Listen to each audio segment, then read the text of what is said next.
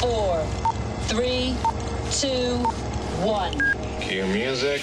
This is Movies First with Alex First. The first woman to be inducted into the Rock and Roll Hall of Fame. In 2010, Rolling Stone magazine ranked Aretha Franklin as first on its list of the 100 greatest singers of all time. The American soul singer, songwriter, pianist, and civil rights activist began her career as a child, singing gospel music in church in Detroit, Michigan, where her father was minister.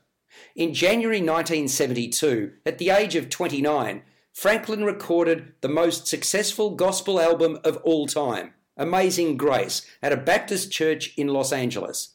The MC was the Reverend James Cleveland, and Franklin was accompanied by Southern California Community Choir.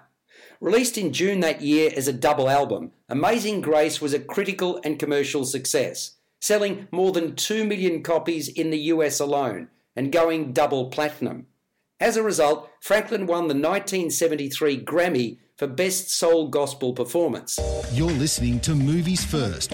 For more, like us on Facebook and follow us on Twitter.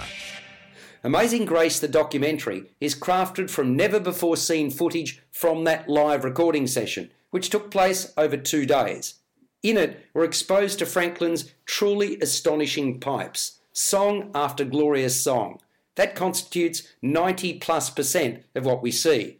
She's a force of nature, and everyone who had the privilege to be there recognised it. The Reverend James Cleveland is quite the showman.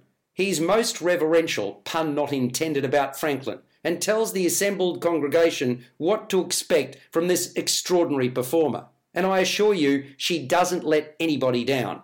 Simply put, she is magnificent. In the audience on the second day was her father Clarence, who at one stage takes to the microphone to offer his thoughts about his cherished and super talented daughter. Interestingly, also present was Rolling Stones lead singer Mick Jagger, then 28, who we get some fleeting shots of in this documentary. The atmosphere was electric. Those in attendance for either or both of the two days knew they were in the presence of greatness and were witnessing something mighty special. There to capture it was feature film director Sydney Pollack, who the Warner Brothers CEO had engaged to record the occasion. But due to technical difficulties, that footage was never released. Now, 47 years on, new digital technology has been used to match sound to picture, which was the issue that had prevented the project's completion. And the result is the documentary Amazing Grace. See it, and you can understand why Aretha Franklin, the Queen of Soul, was such an icon. It scores a 7 out of 10. You've been listening to Movies First with Alex First. Subscribe to the full podcast at Stitcher and iTunes or your favourite podcast distributor. This has been another quality podcast production from Bytes.com.